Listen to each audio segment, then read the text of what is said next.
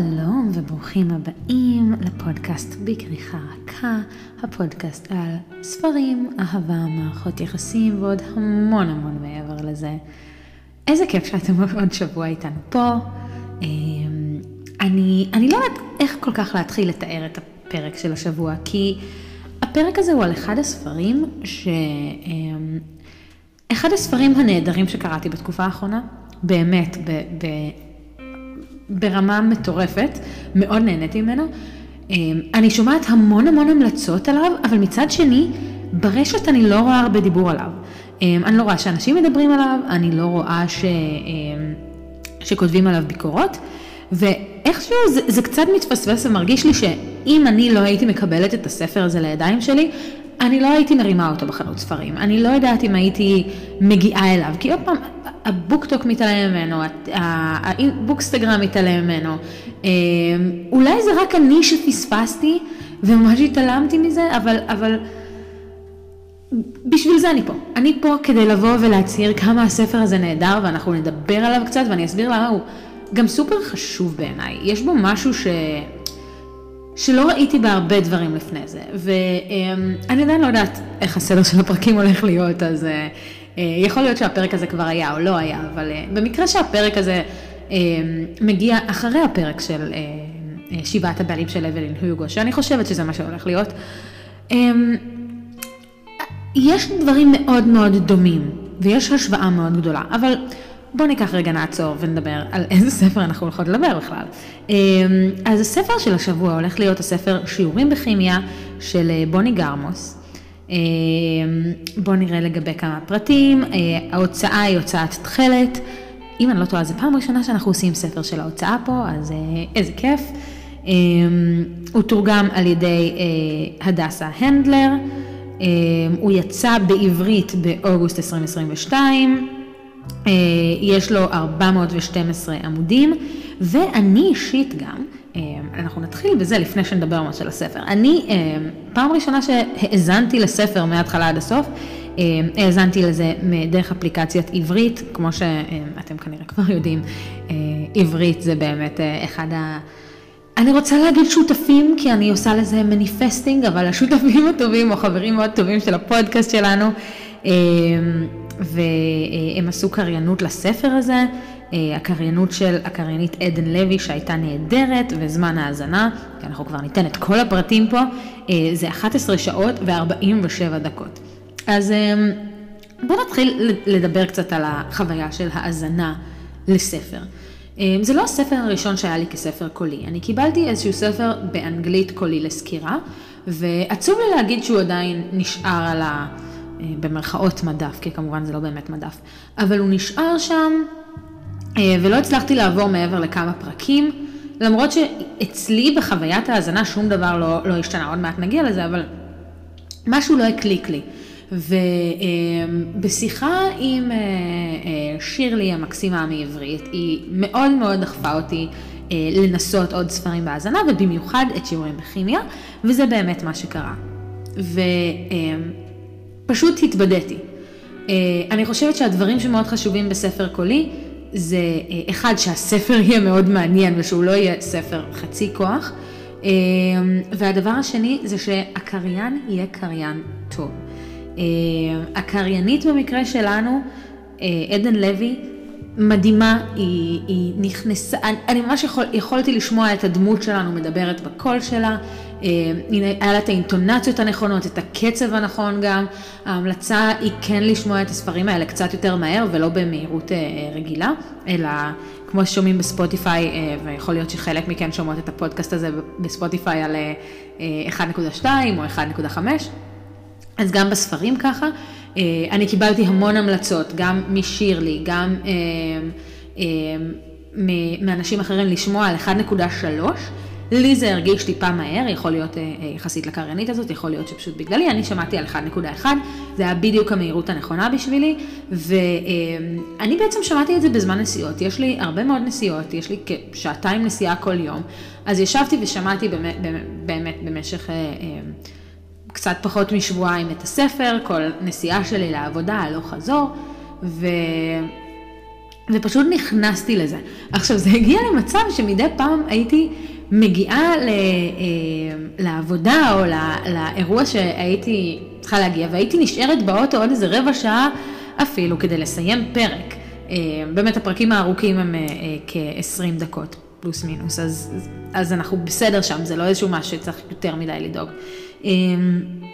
ופשוט כי זה היה כל כך סוחף, מאוד נהניתי מזה. אם עוד לא יצא לכם לנסות ספר קולי, אה, אני ממליצה, זו חוויה טובה, אני משערת שזה מאוד מאוד תלוי קריין. אני עוד אבחון את זה, יש לי כבר עוד ספר קולי שמחכה לי להמשך. אה, ולפי דעתי זה גם משהו שיכול מאוד מאוד לעזור ב, אה, במצב ש, שיש איזה ספר שהן מתלבטות עליו. ספרים קוליים הם זולים יותר, וזולים בפער. אז באמת אם יש איזשהו ספר שאתם אומרות, אוקיי, זה מתישהו אני אגיע אליו, וזה לא איזה ספר שאתם אומרות, אני חייבת להוריד את זה מהמדף, למה לא לנסות את זה בספר קולי? אני אישית, אם יהיה ספר חדש של אלי הייזלווד, אני לא אחכה לספר הקולי, אני ישירות אלך ואקנה אותו ואקרא אותו בפיזית כמה שיותר מהר. אה, אבל באמת ספרים כאלה ש, שזה מסוג הספרים ש, שקורצים לכם, אבל אף פעם לא מספיק כדי לקנות אותם בחנות, זה בדיוק הנקודה. אמ, אבל בואו נחזור אמ, לספר הנהדר, אמ, שיעורים בכימיה. אה, ואגב, אני באמת, אני, דרך אגב, אני עכשיו באתר עברית ואני רואה שספציפית לשיעורים בכימיה, יש אה, האזנה לדוגמה מהספר. כלומר, כמו שיש בעברית אפשרות לקרוא את הפרקים הראשונים לפעמים, או באתרים של ההוצאות, האבות סטייל, אפשרות לקרוא את הפרק הראשון של הספר, אז יש פה האזנה לדוגמה, וזה יכול להיות מצוין להבין אם אתם נהנות מזה או לא. אז uh, ממליצה לכם להיכנס, אני משערת שבסושיאל של הפרק הזה, אם אני אזכור, אני אשים אחר כך גם לינק uh, לעמוד הזה כדי שתוכלו לבדוק. אז בואו נקרא את התקציר ונבין מה זה בדיוק. בפעם הראשונה שאליזבת זאת פגשה את קלווין אבנס, הוא כינה אותה בטעות מזכירה וגירש אותה מהמעבדה שלו.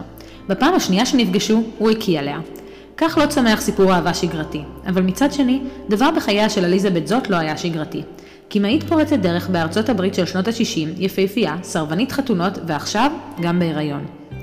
אבל אז, כמעט ברגע אחד, אליזבת מאבדת את כל עולמה. את האהוב שלה, את הקריירה שלה, את עתידה. היא לא אשמה בדבר, זו התקופה, אבל לאליזבת זאת אין שום כוונה להניח לעולם שלה להתמוטט. היא יוצאת לקרב. זה מתחיל בקטן. זאת מקבלת הצעה להנחות תוכנית בישול בערוץ טלוויזיה נידח. זו השפלה, אין ספק. היא אומנם מבשלת נהדר, אבל היא קמעית, לא עקרת בית. אלא שעד מהרה מתברר לצופים שמדובר בהרבה יותר מאוד תוכנית בישול. זו תוכנית על החיים, על יחסי כוח, על תחושת ערך עצמי. התוכנית הופכת ללהיט, וזאת, היא הופכת לכוכבת כמעט כנגד רצונה. ודווקא אז היא מוכנה לוותר שוב על הכל לטובת הדבר האחד שהיא מאמינה בו. שיעורים בכימיה הוא ספר שנון וחכם, מענג ומלא חיים. זהו ספרה הראשון של הפרסומאית בוני גרמוס, שעורר, שעורר עניין עצום בעולם, נמכר לתרגום ל-40 מדינות שונות, זכה לביקורות משבחות ומיד עם צאתו, אה, וזינק מיד עם צאתו לאור לראש רשימת רבי המכר של הניו יורק טיימס. אז אה, נתחיל ונגיד, כל הדברים שנאמרו פה זה איזושהי תמצית מאוד מאוד יפה של, ה, של הספר הזה. אה, אפשר להבין מאוד בקלות את, ה, את, את מה אני הולכת לדבר בפרק הזה גם. יש לנו פה דמות נשית סופר חזקה. אמ, אני נוטה לבוא ולהגיד על דמויות אה, ראשיות בהרבה ספרי רומנים אמ, שהן חזקות או הן מתמודדות עם דברים, אבל יש לנו גם המון המון ברומנים דמויות שהן מאוד... אה, אני לא רוצה להגיד פסימיות, אבל הן טיפונת יותר חלשות, אפילו דמויות שהן מאוד פלפליות ופאן, אה, אה, כמו לינה מתרמית האהבה הספרדית, יש בהם איזשהו מין אה, אה, עדיין מקום כזה של, של בוא אביר לבן ת, תקום ותיקח אותי. ובמקום אה, הזה אליזבת, אליזבת זאת מאוד מאוד דומה לאבלין היוגו. היא עובדת בשביל עצמה. אמ, היא מאמינה במשהו והיא תעשה אותו ולא משנה מה, מה יהיה סביבה. ההבדל שלה מאבלין היוגו זה שאבלין היוגו מאוד מאוד מתחשבת במה החברה חושבת עליה ו, ו, ו, ואיך העולם תופס אותה. ואליזבת זאת זה הדבר הכי הפוך לזה. אמ, מי מכן שראתה או מכירה את אה, המפץ הגדול, היא יכולה אולי להבין לאן אני הולכת להגיד עם זה, אבל אליזבת זאת היא קצת שילוב של גאונה יפהפייה עם שלדון. ותחשבו ש, שזה היה שלדון מהמפץ הגדול בגוף של פני מהמפץ הגדול. זה איך שאני לפחות מתארת את, את אליזבת זאת. עם קצת עקרת בית, כי בסופו של דבר היא כן, well, אם היא הייתה שומעת את זה, היא לא הייתה שמחה שאני קוראת לה ככה, אבל היא כן גם טבחית ומבשלת, היא כן יש לה ידע בדבר הזה. הסיפור בעצם קופץ מ... מכל הבחינות. הוא מתחיל בנקודה אחת, אה, קופץ אחורה, ואז שני פרקים אחר כך קופץ עוד יותר אחורה, אה, ואז מראה לנו את, אה, את, את רוב הסיפור, וקופץ קדימה, וקופץ אחורה חזרה, ואז קופץ עוד יותר קדימה. הקו timeline, קצת קשה לעקוב בהתחלה, אבל בשנייה שמבינים את זה נכנסים. זה בעצם אחד הפרקים הראשונים, אני לא בטוחה אם זה הפרק הראשון או, או אחד לפני זה, זה פרק שאליזבת מתפרצת למשרד של אבא של מישהי, אבא של ילדה בגן שלומדת עם, ה, עם הילדה שלה, או בגן או בבית ספר, אני לא בטוחה, ואומרת לו, הילדה שלך גונבת את האוכל לילדה שלי כל הזמן, והוא בתגובה הולך להציע לה עבודה. ואז אנחנו באים ואנחנו שומעים בעצם את, את הסיפור לאיך אליזבת הגיעה למקום הזה. ולפני זה, איך היא הגיעה למקום הזה, כאילו ממש מראים לנו את כל הסיפור חיים שלה בערך מ... אני רוצה להגיד מהקולג'. ממש מההתחלה פותרים לנו איזושהי חידה גדולה, או, או מבססים לנו למה אליזבת הבינה שהיא צריכה להתמקד בעצמה ו, ושכל העולם הוא עולם רע, ומספרים לנו בעצם שכשהיא למדה לתואר שני או לדוקטורט, המנחה שלה בעצם אנס אותה, והיא בתגובה היה לה עיפרון בשיער, או היה לה עיפרון עליה, והיא תקעה אותו בירח, את העיפרון בירך שלו כדי להציל את עצמה. ובתגובה, במקום באמת לסלק את הפרופסור כמו שהייתם מצפות שיהיה ויהיה טיפול נאות, האשימו אותה שהיא תקפה אותו וסילקו אותה מהאוניברסיטה. כשקראתי את זה, זה, זה לפי דעתי אחד הסצנות שהיו לי, זו סצנה מאוד קשה, גרפית. היא כתובה בצורה מדהימה, וזה הרגע שאתה אומר, לא משנה מה יקרה, אני תומך באליזבת זאת. אני, אני רוצה ש, שהיא תצליח, אני רוצה שיהיה לה טוב בחיים. והמודל הזה של לרצות שלאליזבת יהיה טוב, חוזר וחוזר על עצמו, כי היא עוברת המון המון דברים במהלך הסיפור. אז בעצם מספרים לנו את זה, והיא הגיעה לעבוד במכון מחקר אה, שנקרא הייסטינגס. אמ, בהייסטינגס מצטרפת אלינו הדמות השנייה שלנו. אני תוהה, אני הולכת להגיד הכל, כי אני משערת שרוב מי שקרא את, ששומעת את הפודקאסט הזה, אה, או שלא אכפת לה מספוילרים, או שקרא את הספר. אז אה, אני, אני כבר מזהירה, אם לא קראתם את הספר ואתם לא רוצות ספוילרים, עוד מעט אנחנו נגיע למקום שכדאי לעצור. אני אתן עוד איזושהי אזהרה, אבל אה, רק שתדעו. בעצם, אחד. המדענים הכי הכי חשובים והכי מפורסמים בהייסטינגס זה קלווין אבנס. קלווין אבנס הוא עוד יותר שלדון מאליזבת זאת, ובמקרה שלו הוא גם לא נראה טוב. אז אין, אין איזושהי משיכה, הוא מאוד לא נעים לכולם, הוא מאוד כל מה שאכפת לו זה המדע, הוא לא מסתכל הצידה בכלל. זה רק זה, והעובדה שהוא חותר. כאילו, הספורט שהוא עושה זה חתירה. אה, הוא... הוא סופר סופר מפורסם, הוא גאון ברמה מטורפת. אה, כל האוניברסיטאות רוצות אותו והוא בחר אה, לעבוד דווקא בהייסטינגס וכל מה שהוא רוצה בהייסטינגס הוא מקבל, בדיוק בגלל, בגלל, בגלל זה, כי הוא, הוא בעצם הסלב, הוא, הוא, הוא איזה משהו נורא נורא מיוחד. ובאיזשהו אופן לאליזבת זה נמאס, כי היא צריכה איזשהו ציוד והיא לא מקבלת את הציוד הזה, אז היא הולכת כל כולה למחלקה של אה, קלווין אבנס, ופותחת את הדלת ואומרת, אני, אני צריכה, אני חושבת שזה היה כוסות, אה, כוסות מידה או כוסות לאיזשהו ניסוי, והוא בטוח שהיא מזכירה, כמו ששמעתם בתקציר. אה, הוא בטוח שהיא מזכירה, הוא די מגרש אותה משם, ו, אה, ובתגובה היא פשוט לוקחת כוסות והולכת, היא בייסיקלי גונבת את הכוסות. אה, רק אחר כך הוא מבין שהיא לא מזכירה, אבל הוא לא בא ואומר שום דבר. וכל המחלקה שלה ממש כועסת מזה, אומרים, איך את מעיזה לדבר אליו ככה, הם מתנהגים אליה עוד יותר גרוע. עוד פעם, היא, היא כמעט יחידה כאילו בארצות הברית של שנות ה-60, מאוד מאוד נגד נשים. אמ, בפעם השנייה שהוא רואה אותה, היא נמצאת, אני לא בטוחה אם זה, אני כבר לא זוכרת אם זה היה דייט, או זה היה, אמ, היא הלכה לבלט או אופרה, וגם הוא היה שם, וזה היה משעמם, והיא באה לצאת, והוא הרגיע, הוא היה בדייט. הוא התחיל להרגיש לא טוב, ובא ללכת לשירותים, ואז הוא נתקל בה, פיזית נתקע בה. ואנחנו בדמיון מדמיינים כזה, וואו, הוא רואה אותה ומתאהב. לא, הוא ראה אותה והוא הקיא עליה. ובעצם זה שתי הפגישות הראשונות שלנו עם, הדמויות האלה, וזה, בזה משהו נורא אוקוורד כזה. אנחנו קצת לא יודעים איך להכיל את זה, הוא לא מאוד נעים אליה בשתיהם באמת. בפעם השנייה הוא עוד יותר בסדר. ואחרי זה באמת הם, הם נפגשים ב... ומתחילים לעבוד ביחד ומתאהבים. ומתחילים לצאת. ואנחנו מבינים לאט לאט כמה הדמויות מתאימות אחת לשנייה. לשניהם יש את אותם, איך נתאר את זה? לשניהם יש את אותם רצונות, לשניהם יש את אותם שאיפות. אה, אף אחד מהם לא, לא חלם על מערכת יחסים, זה לא היה משהו שהם חיפשו, זה לא היה משהו שהם רצו, זה פשוט קרה כי לא היה להם אפשרות אחרת. הם כל כך מתאימים, זה, כל המיתוס הזה של, של נשמות תאומות פשוט אה, אה, עבד אצלם, ב, ב, אין באמת הגדרה לנפשות תאומות.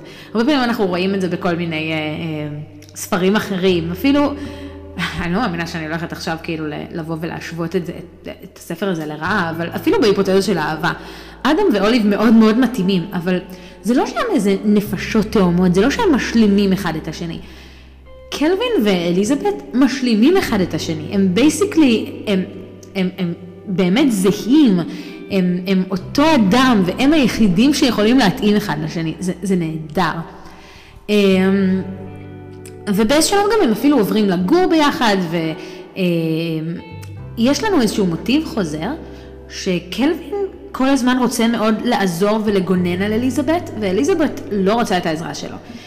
מה שהיא חוזרת ואומרת, אני לא רוצה שיכירו אותי בתור אשתו של קלווין אבנס. אני רוצה שהתגליות שלי יהיו בפני עצמי. אז היא לא רוצה לעבוד איתו, היא לא רוצה שהמחקרים שלהם יעשו אותם ביחד. היא לא רוצה...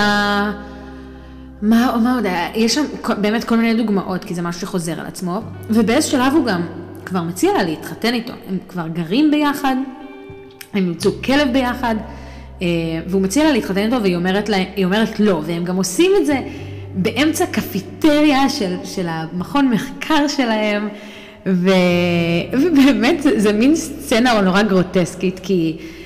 היא לא מתוארת לנו מהנקודות מה, מבט שלהם. עוד משהו שקופץ באמת בסרט, בספר הזה כל הזמן, כמעט כמוני שאני מדברת, כמו שאתם שמים לב, אה, זה נקודות מבט. אנחנו מקבלים נקודות מבט של כל אחד מה, מהדמויות כמעט שמדברים עליהן. כלומר, אם אליזבת חושבת משהו, אנחנו נבוא ואנחנו נראה את הנקודת מבט שלה, ואז קלווין, אז אנחנו נראה את הנקודת מבט שלו. ואפילו אחד הדברים שאני הכי אוהבת בספר הזה, הכלב שהם מאמצים. באיזשהו שלב הם מאמצים סלש מאמץ אותם כלב שהם קוראים לו שש וחצי. אה, שמצוין, זה יבלבל אתכם המון. אה, בכלל, במהלך השמיעה, העניין הזה סופר סופר בלבל, אבל ממש לטובה. אה, ואנחנו שומעים את מה שש וחצי אה, חושב. אגב, שש וחצי הוא הדמות הכי טובה בספר הזה. אה, הוא ממש, יש לו מחשבות עמוקות, זה לא סתם כמו שלפעמים כזה... יש סופרות שבאות וכותבות על כלבים, אז הם כותבים, והכלב נבח, או והכלב אמר האו האו, או הכלב הביט מבולבל. אז פה זה לא, לכלב הזה יש תובנות מורכבות בדיוק כמו לאליזבת ולקלווין ולשאר הדמויות בסיפור. אז באמת יש את, את הקפיצה הזאת, ו, והסצנה של הסעת נישואים אה, מתוקשרת לנו מנקודת מבטם של השותפים שלהם אה, למעבדות, כלומר, אנשים אחרים ש, שעובדים בהייסטינגס, ואף אחד לא אוהב את קלווין, ואף אחד לא אוהב את אליזבת. אוהב את אליזבת. את אליזבת בכלל הם לא אוהבים. אה, לקלווין עוד לפחות יש להם כבוד, כי הוא גבר והוא הכי הכי מפורסם, ובזכותו יש להם כסף. אז היא באמת מסרבת להתחתן איתו. הם כן גרים ביחד, בחטא, אבל אף אחד לא מעז להגיד לה כלום, כי היא תחת חסותו של קלווין. הוא מלמד אותה גם לחתור, והוא מצרף אותה לקבוצת חתירה, ו... ויש לנו איזשהו סיפור אהבה מאוד מאוד יפה. עכשיו אני אגיע לבוא ו... ובעצם לספר לה רגע ש... אני, אני אתחיל לספר על החוויה שלי. אה, באמת נסעתי לאיזה אה, אירוע שהיה לי באיזשהו ערב, ושמעתי כמה פרקים, ומדברים על זה שהיה איזושהי סופה, וקלווין יצא לטייל עם שש וחצי, הכלב שלהם, או אליזבת כעסה עליו על משהו, אז היא החליטה לצאת מוקדם לעבודה וללכת לבד, והוא הצטרף אחר כך עם שש וחצי. אה, כי הם היו מביאים את הכלב לעבודה. היה דוג פרנדלי בשנות ה-60, מאוד מאוד מתקדם. אמ, והם מספרים שבדיוק, הם ממש בונים לאט לאט את העובדה ש... אה, אוקיי, וזה בדיוק הזמן, אם אתם לא רוצות ספוילרים, זה הזמן לעצור את הפודקאסט. בעצם הם בונים לנו לאט לאט ש... הם אף פעם לא הולכים עם שש וחצי עם רצועה. הוא היה מאוד חכם, הוא היה מבין, הוא לא היה צריך את הרצועה. ואז מה שקרה, אה, הוציאו חוק שצריך אה, לשים לכלב רצועה, ואליזבת לקחה את זה קשה, והם שמו לכלב רצועה, ואז קלווין ושש וחצי יצאו לריצה לכיוון העבודה. קלווין מאוד אהב לרוץ. אה, והם היו עם הרצועה, ומה שקרה זה שהם שמעו איזשהו... כל פיצוץ, והם חשבו שזה יריות, אז שש וחצי נבהל ורץ לכיוון אחד, וקלווין נבהל ונפל לכיוון השני, ואז אה, מה שקרה זה מכונית דרסה אותו, בגדול. מכונית משטרה גם דרסה אותו. אה, ובאמת, זה, זה היה הסוף שלו. ופרק אחד לפני שהדבר הזה קורה, יש, הפרק לפני זה נגמר במשפט. ושוב, אין לי את הספר המודפס, אז אני לא יכולה ממש לבוא ולתת את הציטוטים המדויקים, אתם תצטרכו לסלוח לי בפרק הזה. אנחנו עוד אה, ננסה להבין איך אנחנו עושים את הפרקים על, אה, על ספרים שהם קוליים, אבל, אה, אבל יש איזשהו משפט שאומר ממש בסוף הפרק אחד שלפני המוות של קלווין, הם מדברים, אני חושבת שאליזבת חושבת, או שמדברים על שש וחצי, ואז אומרים, אה, ובעוד 36 אה, דקות הוא ימות. עכשיו, אני שמעתי את זה, ובדיוק אה, באתי להחנות את הרכב, ואני שומעת את זה, ובעוד 36 הוא ימות. ואני כזה, רגע, על מי מדברים? על הכלב או על קלווין? על הכלב או על קלווין? ו- וסגרתי את זה ואמרתי, אין לי זמן להתחיל עכשיו עוד פרק. ואני יושבת באוטו, ואני כזה, שיט, מה, מה אני הולכת לעשות עכשיו? איך אני הולכת להיכנס לאירוע? אמ, זה היה כאילו גם איזושהי מסיבת ריקודים, אז איך אני הולכת להיכנס ולרקוד ולהיות נחמדה שאני יודעת שיש מצב שהורגים לי גרוע וגרוע יותר, כאילו אין, אני חושבת שהייתי מתוסכלת משני הבחינות, כי עוד פעם, יש את הדמות שכבר נהייתה אהובה עליי, ש, שזה הכלב הזה שהוא מדהים, ובין הדמות של קלווין, מה אני אמורה לעשות עם עצמי עכשיו? איך, איך אני אמורה להתקדם הלאה? אמ, ובאמת בדרך חזרה מהסיבה הזאת שמעתי את הפרק הבא והתחלתי לבכות, וזה מאוד מאוד אה, תפס אותי לא מוכנה, במיוחד בגלל ש... הרבה מהספרים שאני קוראת זה רומנים רומנטיים, שאתם יכולים להבין את זה, גם לזה הפודקאסט שלנו, אנחנו אוהבים את זה, אנחנו אוהבים את הסוף השמח, אנחנו אוהבים את הכיף, ושום דבר לא הכין אותי לזה שהדמות, האהבה באמת הגדולה של החיים, לא, לא תהיה שם עד הסוף. שמצד אחד, שוב, אני, אני מתה על זה, זו הייתה החלטה כל כך נכונה לספר, אבל שזה תופס אותך לא מוכן, זה, זה נותן לך בוקס בבטן, אמ, וזה מדהים. באמת, בוני גרמוס עושה עבודה של... אני לא יודעת כמה מכן ראו, רואות, אה, חשבו לראות את, אה, את משחקי הכס. אבל בעונה הראשונה של משחקי הכס יש איזושהי דמות שהיא מאוד מאוד, כולם חושבים שהיא הדמות הראשית, אמ, ובסוף העונה הראשונה הורגים אותה. ואני זוכרת ש, שזה היה, כולם היו בשוק של איך אתם הורגים את הדמות הראשית. איך, איך כאילו אתם לוקחים את הדמות ומחסלים אותה, וכאילו, וזהו, ונגמר. אמ, ו- וזה בדיוק מה שהרגשתי, הרגשתי כזה, רגע, שנייה, משהו פה לא נכון, משהו פה לא בסדר, איך אתם, איך אתם הורגים את הדמות הזאת? אמ, וזה אכן, זה, זה היה לי מאוד קשה. אה, אבל זה בדיוק ה... אם אנחנו חוזרים קצת לתקציר של תחילת הפרק, זה בדיוק העניין. אמ, הספר הזה לא מנסה לייפות דברים. הוא מראה את החיים האמיתיים, והוא מראה את החיים האמיתיים גם דרך החיים של אישה מאוד מאוד לא שגרתית. אמ, כששירלי סיפרה לי על הספר הזה, היא הגדירה אותו, ואתם יכולים לשמוע אגב בדיוק את התיאור הזה בפרק שלנו על הוולנטיינס דיי, שעשינו שיחה עם שירלי. היא הגדירה את, את אליזבת כלא קונפירמיסטית, וזה מאוד נכון. אני חושבת שאליזבת היא אישה שמאוד הקדימה את זמנה. היא, היא הייתה קרייריסטית, דבר שכאילו, מי חשב בכלל? זה היה תקופות ש, שאנשים באו ואמרו, אה, ah, רגע, את, את אישה ואת uh, התחתנת, את לא צריכה לעבוד יותר. את, הסיבה היחידה שאת עובדת זה כדי למצוא בעל, זה כדי שאת תלכי למכון למדעים הזה ותמצאי איזה מדען עשיר וחתיך.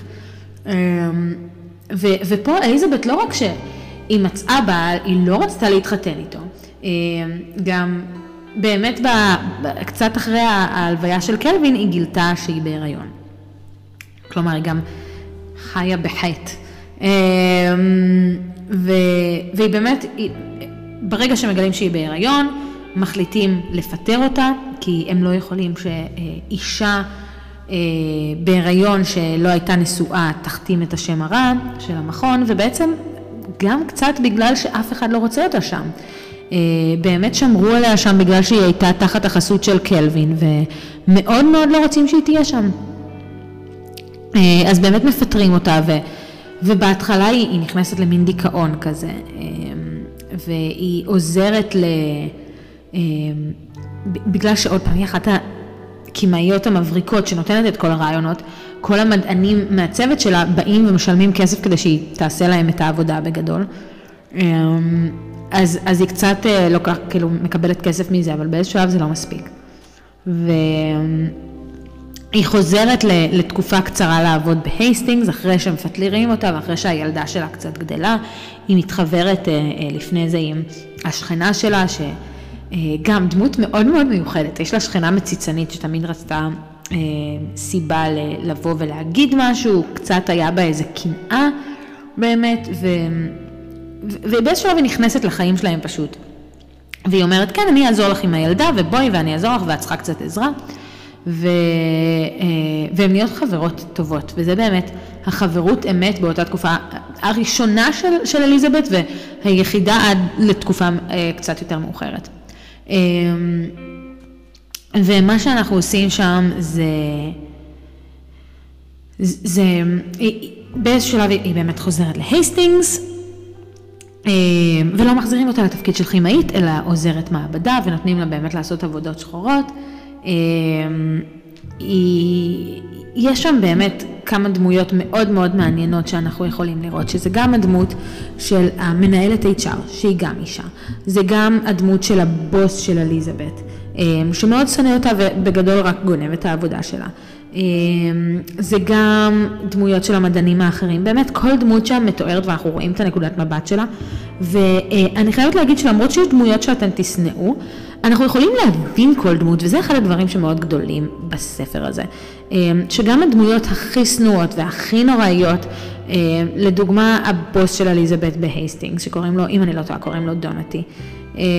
כאילו, אדון דונתי, מר דונתי.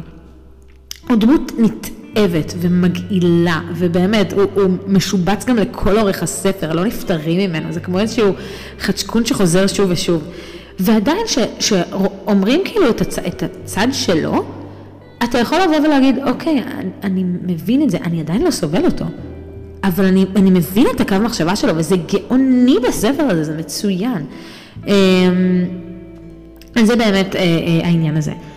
אמ, היא חוזרת מהר מאוד, היא מתפטרת כי דונתי הבוס שלה גנב לה את העבודה, אמ, הוא מצא, הוא בעצם ראה מחברות שלהם, לא משנה, זה סיפור ארוך, אתם בטוח כבר קראתם את זה, אבל היא באמת מתפטרת. ואז אנחנו בעצם סוגרים מעגל וחוזרים לפרקים הראשונים, שבו היא מתפרצת למשרד של האבא, ש... אה, אה, של אחת הבנות בכיתה של הבת שלה. לבת שלה קוראים אה, מדליין או מד פשוט, שזה מאוד מאוד מצחיק שהם קראו לבת שלה מד. אז באמת היא מתפרצת ל... מתפרצת לחלל שלו, למשרד שלו, אה, והוא במקרה מפיק בתחנת טלוויזיה. אה, מפיק שמאוד עצוב, כי הוא לא מוצא שום תוכנית, והוא חייב למצוא תוכנית ברגע אחד. ומהר מאוד הוא שם לב שדבר ראשון האישה הזאת היא יפהפייה. דבר שני, כנראה שהיא מבשלת טוב, כי כל הילדים רוצים את הארוחות צהריים שלה, ורק לבת שלו היה את האומץ לגנוב אותם. ודבר שלישי זה ש... דבר שלישי, כשהיא באה והיא צועקת עליו, הוא אומר, וואו, יש לה כל כך הרבה כריזמה. כלומר, יש את כל המחשבות שלו, ואנחנו לא באמת, הוא גם אומר, אני הפסקתי להקשיב לה באיזשהו שלב, אבל אני מרותק אליה, אני לא, לא רוצה להקשיב, אני מקשיב בכל מקרה. יש שם איזשהו מין דיאלוג פנימי, שאגב, הוא, הוא דמות ששכחתי את השם שלו כרגע, אבל הדיאלוגים הפנימיים שלו הם מהטובים. אמ, והוא בא ואומר לה, אוקיי, בואי, את הולכת, לב... את הולכת לקבל תוכנית טלוויזיה, את הולכת לבשל, קדימה. אה, וכמובן שהיא לא מסכימה, כי מה, היא לא, היא לא טבחית, והיא לא עקרת בית, והיא לא רוצה לפנות לעקרות בית, היא, היא, היא כימאית. אה, ואז מתחיל שם החלק ה... באמת ש, שמפה יש איזשהו חלק שהוא, סליחה, אה, יש איזשהו חלק שהוא יותר אהוב עליי בספר, שזה החלק של אליזבת הופכת את התוכנית הזאת לשלה. מה זה אומר? היא קיבלה איזשהו ספוט של תוכנית צהריים, אה, שזה, מי, מי שצופה בזה זה אנשים חולים ועקרות בית בגדול. אה, בדיוק לפני שהם, בזמן שהם צריכים להכין ארוחת ערב, ושיכינו את זה מול ה... ה מול הטלוויזיה שלהם, אני משערת. אה, והיא לאט לאט הופכת את זה, מהתוכנית שהייתם רגילים לראות, סטייל אהרוני, אה, לתוכנית שהיא כולה שלה. היא לא אומרת להם, תוסיפו מלח, היא אומרת, תוסיפו נתרן. אה, היא לא אומרת להם, תחממו את התנור, היא אומרת להם, אה, תדאגו שהטמפרטורה תהיה 35 וחצי מעלות צלזיוס, או, או כל מיני דברים כאילו שבאמת מדעיים. וכולם שונאים את זה, גם המפיק שלה וגם הבוס של התחנה, ובאמת זה נהיה אה, שנאה גדולה וכולם בטוחים שזה לא יעבוד. מצד שני, אנחנו, אנחנו בתור הצ... הקוראים, אה, מגלים שזה לאט לאט נהיה מאוד מאוד פופולרי. אנחנו לא יודעים באמת כמה פופולרי, אבל אנחנו לאט לאט מבינים שזה נהיה פופולרי, כי פתאום אה, מספרים שהאימא בגן אה, אה, אוכלת את זה, לא, לא לא אוכלת? לא אוכלת, שהאימא בגן אה, קונה את המצרכים למתכון, ושזה עושה ככה, ויש כל מיני רמזים כאלה שמסבירים לנו שאליזבת עושה משהו טוב. אה, ואני חושבת שמבחינתי זה, זה היה מאוד ברור שהתוכנית תצליח. אני חושבת שבאותה תקופה אה, לנשים היה מקום אחד. וכיוון אחד, ומטרה אחת, שזה להוליד ילדים ולטפל בהם. ופתאום באה אליזבת, שזה ההפך ממה שהיית צריכה לרצות להיות, והיא מדברת עלייך אמ, בגובה העיניים. היא מדברת עליך ואומרת, את, את יכולה להיות כל מה שאת רוצה, ומה שאת עושה פה עכשיו זה לא שאת מכינה אוכל סתם, זה לא שאת פשוט יושבת בבית, את מזינה את המשפחה שלך, את עושה משהו חשוב, את מבינה פה תהליכים כימיים. אמ, והיא גרמה לאנשים להרגיש חשובות, וזו נקודה שחוזרת גם בהרבה אופנים, כי זה האופן הכי מילולי שזה חוזר. אבל כל הנשים שהיו אמ, בחייה של אליזבת, שזה לא הרבה, זה הבחורה ב-HR אמ, אה, של אליזבת, אה, של, של הייסטינגס, זה השכנה של אליזבת, זה בהמשך עוד איזושהי דמות מסתורית של קרן פארקר, הם כולם קצת לא, לא מצאו את עצמם. ו... ולבוא ו- ולהגיד שהם הסתכלו על אליזבת ולקחו השראה, ו- ובאמת, יש שם איזשהו משהו מעבר, זה, זה, היא, היא שינתה להם את החיים.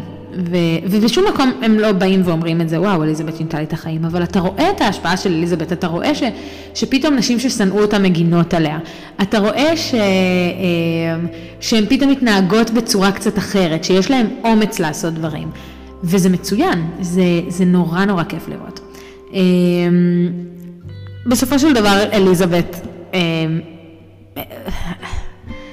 מתפטרת, כן, כן, היא מתפטרת בסוף אמ, מהתוכנית טלוויזיה, היא מרגישה שהיא מיצתה אותה, והיא אפילו חוזרת להייסטינגס באיזשהו שלב, והיא מקבלת מלגה, יש לנו איזושהי תעלומה נורא גדולה עם קלווין, שאני כבר לא אכנס, כי אנחנו לקראת סוף הפרק עכשיו. אנחנו לא, לא נעשה פה איזשהו משהו יותר ארוך, כי עם כמה שאני רוצה לדבר על הספר הזה, אני גם לא רוצה לדבר על הספר הזה. כי אני מאוד רוצה שתקראו אותו, ואני רוצה שתחשבו מה אתן חושבות עליו. אמ, אבל אני, אני אבוא ואגיד קצת כמה דברים ש, שעוררו בי את, ה, את הוואו הזה מהספר.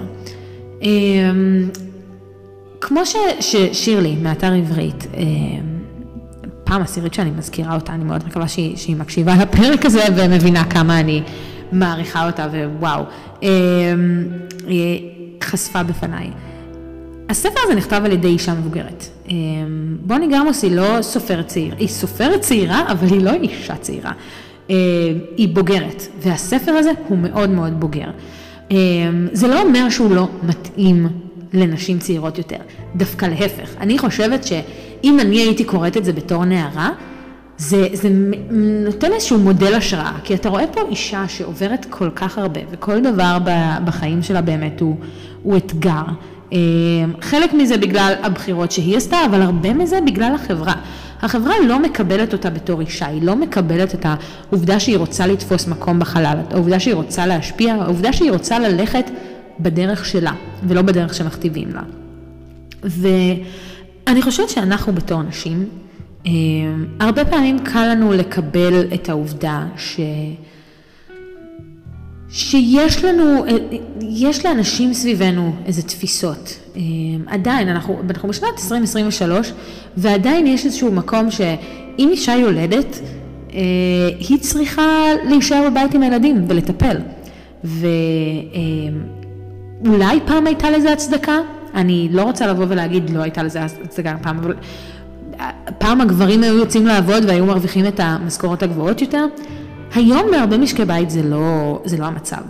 אה, ו, והיום קל לנו יותר לבוא ולהתנגד לזה, אבל בשנות ה-60 בתקופה של אליזבת זה היה בלתי אפשרי. והספר הזה מראה לנו כמה, אבל זה מראה לנו שלא משנה כמה בלתי אפשרי דבר נראה, כל עוד אתה לא תוותר וכל עוד אתה תלך לפי מה שאתה מאמין בו ומה שאתה רוצה, אתה תצליח לגרום לזה לקרות.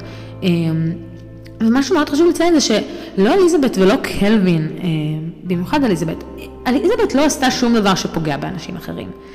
היא לא השפיעה, היא לא תפסה מקום שלו שלה, הוא לא... היא לא עשתה באמת שום דבר ש, שהיה בעייתי. אמ, אפילו עם ה... אה, עם המקומות היותר בעייתיים שהיא עשתה למפיק שלה בטלוויזיה, צרות, אה, כי היא לא הקשיבה לו. אה, וזה באמת דברים שקצת הייתי כזה, אוף, עובדת בעייתית. אבל עוד פעם, היא פשוט עשתה מה שהיא הייתה צריכה לעשות, מה שהיא האמינה בו, מה שהיא ידעה שהוא נכון בשבילה. ו...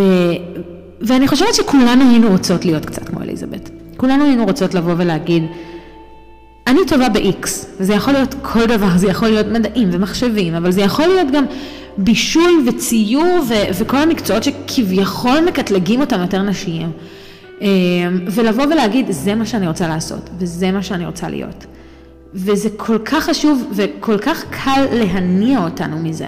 כל כך קל להזיז אותנו מזה ולהגיד, זה לא מה שאת צריכה להיות. אמ, את, אתם יודעים, אפילו, אפילו בדברים... אני חושבת שהרבה מאיתנו מכירים את המציאות של להיות, אה, אה, אה, להתגייס לצבא. ואפילו ה, יש איזשהו מסע מאוד ארוך לנשים שרוצות להתקבל לתפקיד קרבי, אה, או לנשים שרוצות להתקבל לתפקידים שהם נחשבים יותר גבריים. ו, וזה בא להראות, אל תוותרו, תעשו את זה, ואם זה מה שאתם רוצות, לכו על זה. והייתי רוצה שבכל דבר בחיים, אני, אני כאילו באמת מאחלת את זה גם לעצ, לעצמי פה, אבל מאוד לכן, כל, כל דבר בחיים שאני ארצה להשיג, אני אהיה קצת אליזבת, ואני אבוא ואגיד, אני לא מסתכלת על מה שהחברה אומרת לי, אני רוצה לראות רק את, את המטרה שלי. אה, וזה מה שהיא מנסה, והיא עברה כל כך הרבה קשיים, שאם היא הצליחה, אנחנו לחלוטין יכולות להצליח. אנחנו נמצאות בחברה שזה, אה, בתקווה שהיא תישאר ככה, זה, הרבה יותר קל לנו להיות בזה. ולא נכניס פוליטיקה, אבל אנחנו רואים את השינויים שהעולם עכשיו עובר, ואנחנו רואים ש... אה, שלאט לאט בכל מיני מדינות מעבירים חוקים ש, שגוזלים ממיעוטים ומנשים את, ה, את הזכויות שלהם. אז זה בדיוק הזמן בשבילנו לבוא ולהגיד, אם בתקופה ההיא ש, שהזכויות היו כל כך מעטות והיה כל כך הרבה יותר קשה, אנשים היו יכולים לעשות את השינוי הזה. למה שאנחנו לא נצליח? ואנחנו נצא מהמקום האמוציונלי הזה קצת, אבל תקראו את זה ואתם תבינו, היא... היא... קשה להגיד על דמות אה, אה, בדיונית פורצת דרך, אבל אני מרגישה ש, שיש לה את הכוח הזה. אה, יש לה את הכוח הזה, היא דמות סופר משמעותית, אה, ו, ובגדול, זה, כן, זה, זה הסיכום שלי. אה, עוד כמה דברים שווה להגיד על הספר, אני באמת חושבת שאם נהניתם משבעת הבעלים של אבלין היוגו, יש המון המון קווים מקבילים בין הספרים. אה, יש לנו שתי נשים סופר סופר חזקות, כמו שאמרנו. בערך באותן תקופות, הספרים מתרחשים בתקופות אה, די קרובות.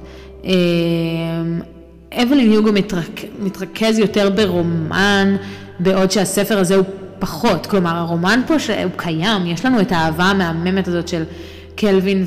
ואליזבת, אבל, אבל זה לא הנקודה. הרומן זה רק משהו שמניע את העלילה ולא העלילה עצמה, שאני מאוד אוהבת את זה.